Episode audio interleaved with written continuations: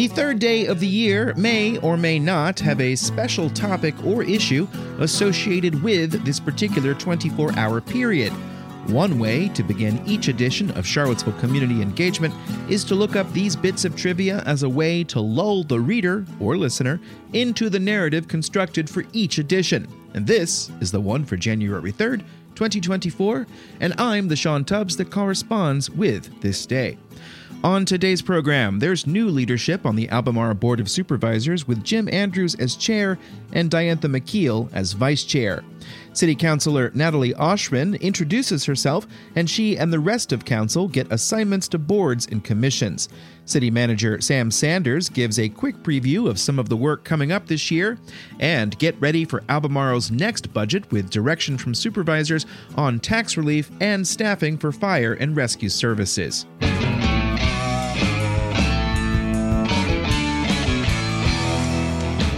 In today's first subscriber-supported shout-out, the staff at Community Bikes have returned to work for another year devoted to getting more people on bikes, kids and adults. That's part of their nonprofit mission to promote environmentally sound transportation by recycling bicycles. Here's some of what was accomplished in twenty twenty-three. one thousand four hundred four free bikes were distributed. one thousand seven hundred eighty bikes were donated and saved from landfills. two hundred eighty-eight refurbished bikes were sold. one hundred seventy-five repairs were made at free bike clinics. Six teenagers participated in the job training program. There were nine weeks of a summer bike club. And volunteers spent one thousand five hundred seventy-two hours devoted to implementing the mission of Community Bikes. To learn more, visit the Community Bikes Facebook page for recent campaigns or their website at charlottesville community bikes dot org to sign up for email updates.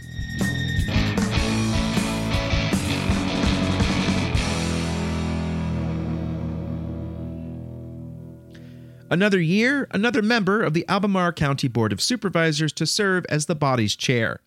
At their meeting earlier today, the six-member body unanimously selected Supervisor Jim Andrews of the Samuel Miller District to serve as the chair.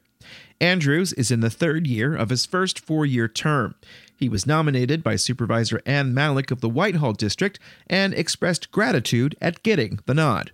I'm looking forward to hard work ahead, uh, a lot to bring bring together uh, over the course of the year. Jack Jewett District Supervisor Diantha McKeel was selected as the vice chair. And I want to thank the folks at the dais for their support, and I look forward to the year. We have lots on our calendar and our plate for this year.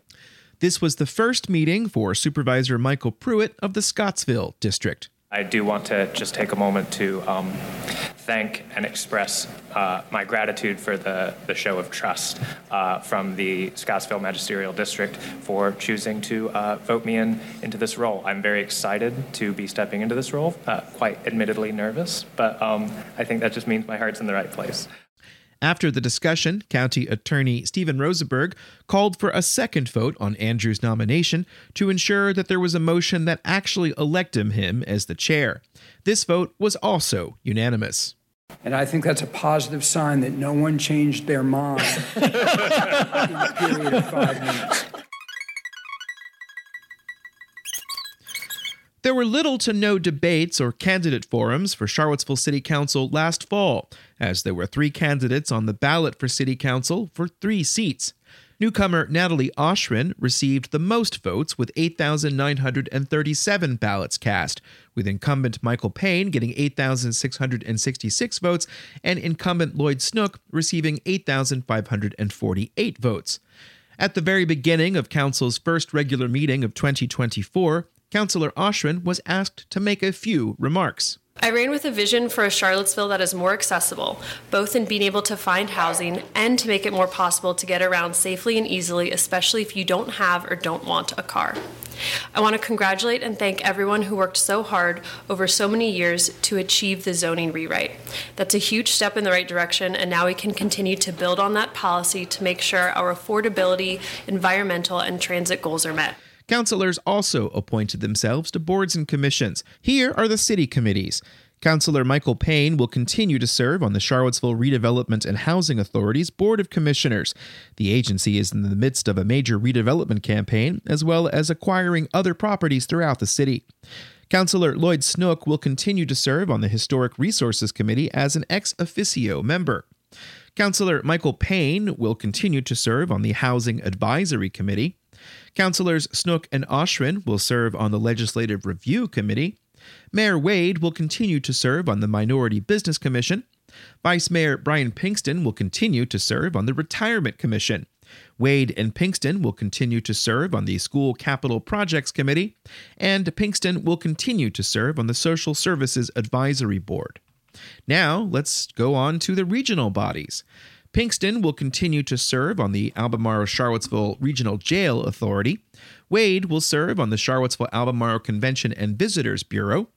Oschrin will serve on the Charlottesville Community Scholarship Program. Snook and Oschrin will both serve on the Darden Town Memorial Park Board. Wade will continue to serve on the board that runs JABA. Snook will join the Jefferson Area Community Criminal Justice Board, a position he's held before. Payne will continue to serve on the Governance Board for LEAP. Oschrin and Pinkston will serve on the Metropolitan Planning Organization's Policy Board, with Oschrin serving as the alternate. They'll also both serve on the Regional Transit Partnership. Payne is the Piedmont Housing Alliance's choice to serve on their board, a position not up for council's decision. Payne will serve as the main representative to the Regional Housing Partnership, with Snook as an alternate. Payne and Snook will serve as representatives to the Rivanna River Basin Commission. Pinkston will remain on the Rivanna Solid Waste Authority and the Rivanna Water and Sewer Authority. Councilors decided to appoint two of their number to the Thomas Jefferson Planning District Commission's board, removing Planning Commissioner Phil Duranzio as the representative. Payne and Oschrin will be the council representatives. And Wade will continue to serve on the Virginia CareerWorks and Piedmont Workforce Board, and Wade will also continue to serve as Charlottesville's representative to Virginia First Cities, with Snook as an alternate.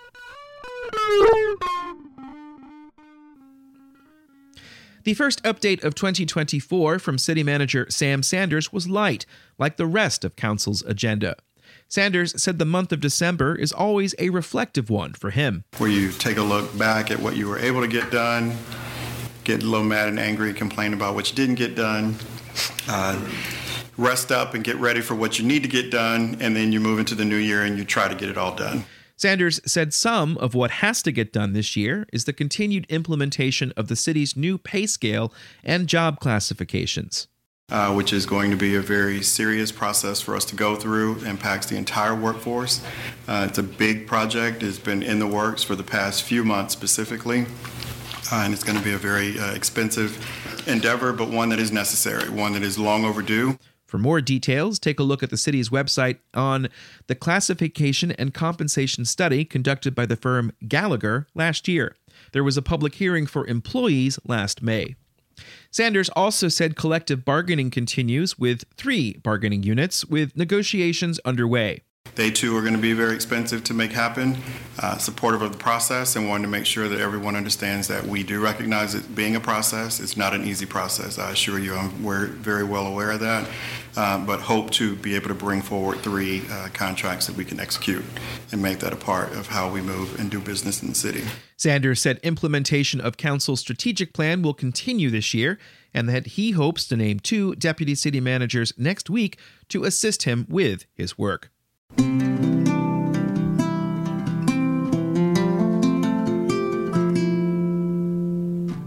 You're listening to Charlottesville Community Engagement, and in today's second subscriber-supported shout-out, one Patreon supporter wants you to know that Charlottesville now has an e-bike lending library. E-bikes are a great way to get around the community, but there are many brands and styles to choose from, and because many e-bikes are sold online, it can be a challenge to try an e-bike before buying one. I mean, have you tried going inside of a computer? The Charlottesville E-Bike Lending Library is a free, not-for-profit service working to expand access to e-bikes in the area. They have a small collection of the e-bikes that are lent out to community members for up to a week for free. You can experience your daily commute, go grocery shopping, or even bike your kids to school and decide whether e-bikes are right for you. Check out the service at w w w dot e bike library seville dot org.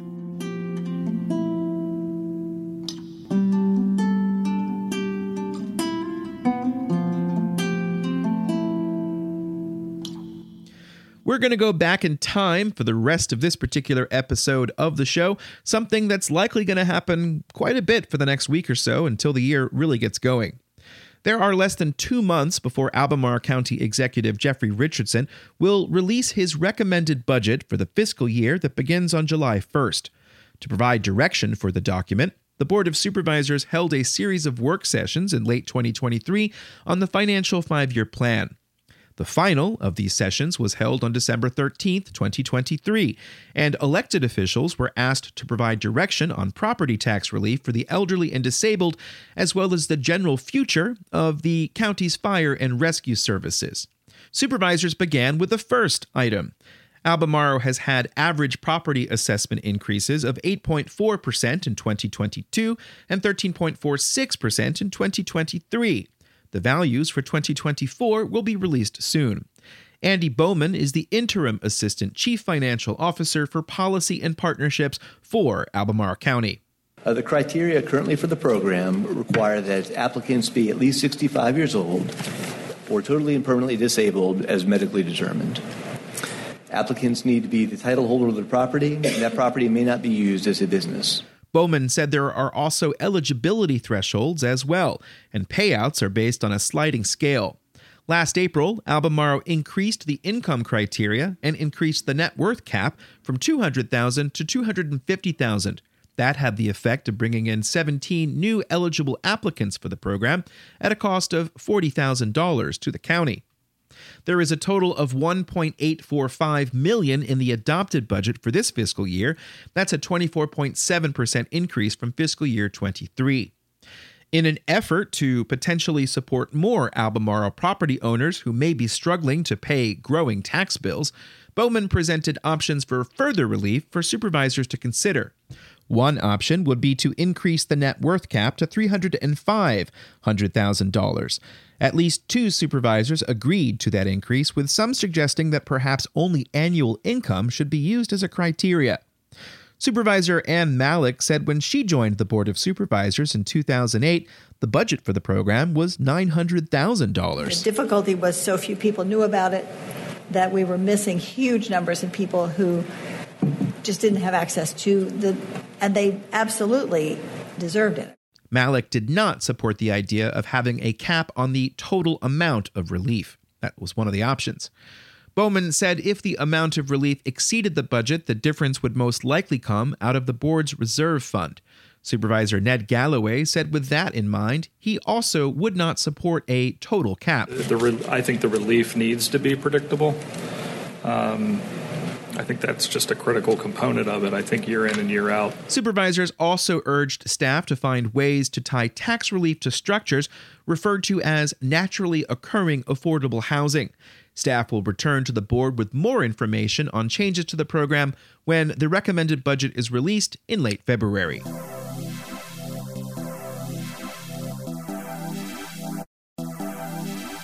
The second topic at the December thirteenth, twenty twenty-three work session by the Board of Supervisors dealt with continuing county investment in professional personnel at a critical junction in the community as volunteer rescue personnel levels have waned. We have a combination fire rescue and E M S system, meaning that we have our Department of Fire Rescue staff who work in partnership with our key volunteer stations throughout the county. Uh, that system has been changing in recent years. In recent years, Albemarle County has received three grants from the Federal Emergency Management Agency under their Staffing for Adequate Fire and Emergency Response Program, also known as SAFER. The federal government pays for the first few years of new firefighters before funding responsibility transitions to the local government's responsibility. To hear more about the immediate future, Chief Dan Eggleston was on hand to give a sense of what his department's future needs would be for the next five years. This was in the form of a strategic outlook and needs assessment. Supervisors adopted an updated strategic plan in October of twenty twenty-two. Goal number one is safety and well-being. Goal number two is a resilient, equitable, and engaged community. Goal six is workforce and customer service. We begin by ensuring our objectives are in lockstep with the county's strategic plan, which sets the direction for our operational priorities. Our next step involved a thorough assessment of our service performance against the standards of cover, which is a board-adopted plan that's instrumental in defining the scope and level of the services we provide. Those standards of cover were adopted in June of twenty nineteen and established response time objectives.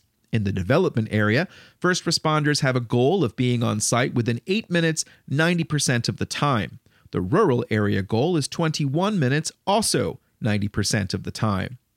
Since twenty nineteen, calls for service have increased twenty percent in the development area. And mainly that's driven by the urbanization of our county and aging population. One thing to keep in mind, this increase is really across the board for both fire and E M S emergencies. Uh, at first, we thought that growth was mainly related to E M S, but it's across the board, which really relates to the, the density and the urbanization of our communities.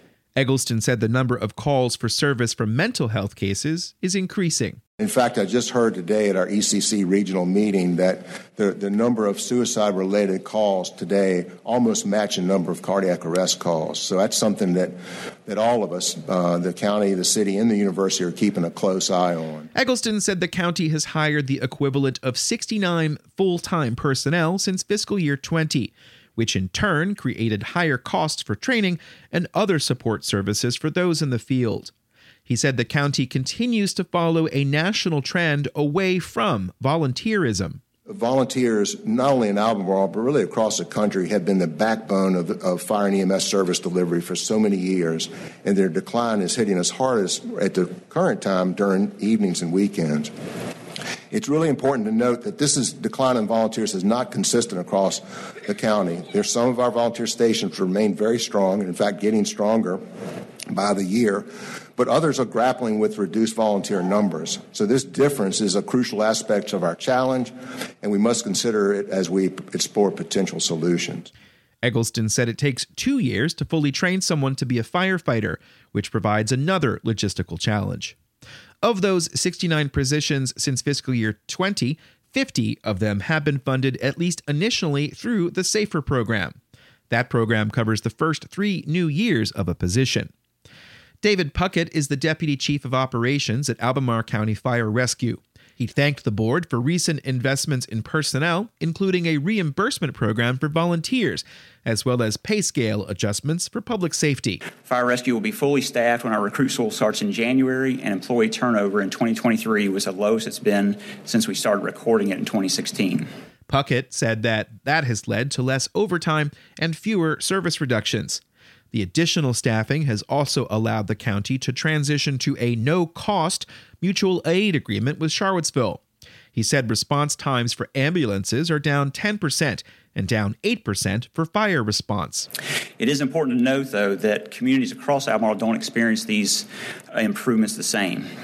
As an example, after adding career staff and an ambulance to the North Garden Station, that community experienced a twenty-five percent reduction in ambulance response times Monday through Friday, six a.m. to six p.m. But other areas, like the Route twenty-nine and Rio Road area, haven't seen any improvements in ambulance response times due to the high call demand and limited resources. Puckett said in general, the county is able to meet the standards of cover for the rural areas, but there's still work to be done to meet the standards for the development area. Eggleston suggested several broad options to supervisors to consider for future staffing needs. Option one would be to reevaluate and optimize the county's emergency response strategies to focus on the distribution of assets and efforts to effectively address the most critical needs. Option two would maintain current service levels, but augment staffing at volunteer stations and add staff to account for increased call volume. Option three would maintain current service levels and implement prevention and resiliency programs. Eggleston said option three could involve identifying a subset of calls that may not need a full ambulance response. Right now, about twenty percent of our calls are low acuity E M S calls. So there could perhaps be a, a deferral to a much more proactive, preventative type program that's a lot less costly than an ambulance that's staffed twenty-four seven. This is a trend that's coming about very quickly in the fire service, and I think this is something we should we should explore. Options two and three come with additional costs, but no dollar amounts were given at this presentation. Eggleston said fifty-two additional full-time equivalents over the next five years would be needed to implement option two, which would see a move to twenty-four seven career staffing at some volunteer stations, but not all. Option three would take another nine full-time equivalents. Supervisor Diantha McKeel noted that the comprehensive plan currently sets an expectation that community members in the rural area should not expect the same level of service. And I think we just need to be aware of that, because as we're going through and updating our comp plan, that's a decision and a policy. And I just want to make sure that our comp plan matches what we're actually doing. The A C forty-four process continues this year and is scheduled for adoption by the end. Supervisor Ned Galloway said that more conversation is needed to go through these details, conversations that will happen during the budget cycle later this year.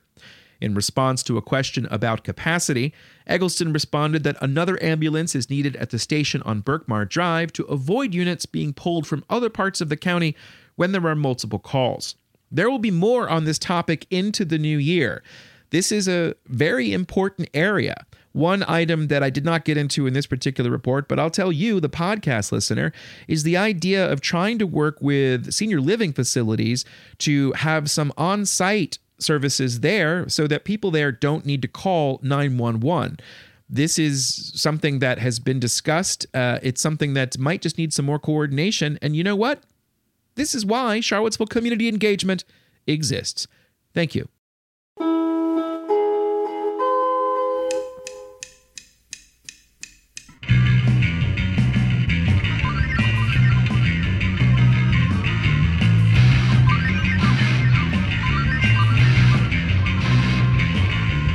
And thank you for listening to this one, number six twenty, the second of the year. The word count on this edition was thirty-five hundred as I began to write out the final section uh, before I am doing what I'm doing now, which is reading the script out loud to you. That's perhaps too long, but each edition of this newsletter and podcast is the length it ends up being. Since the very beginning, this work is part of an experiment I started almost four years ago to create an online information source from scratch. The year is starting off well, and I'm ready to cover things as much as I can. This year, I am hopeful to find a way to get other people involved, either through volunteering or paying. This is a business, so I'm very careful about bringing people on, but I'm confident that this is the year a lot of things like this will solidify a lot more. You can help with a paid subscription to the newsletter and podcast via Substack. By now, you've listened to these. You know how to do it. If not, look in the newsletter. And I will just say, uh, for at least the second time this year, goodbye. We'll see you next time.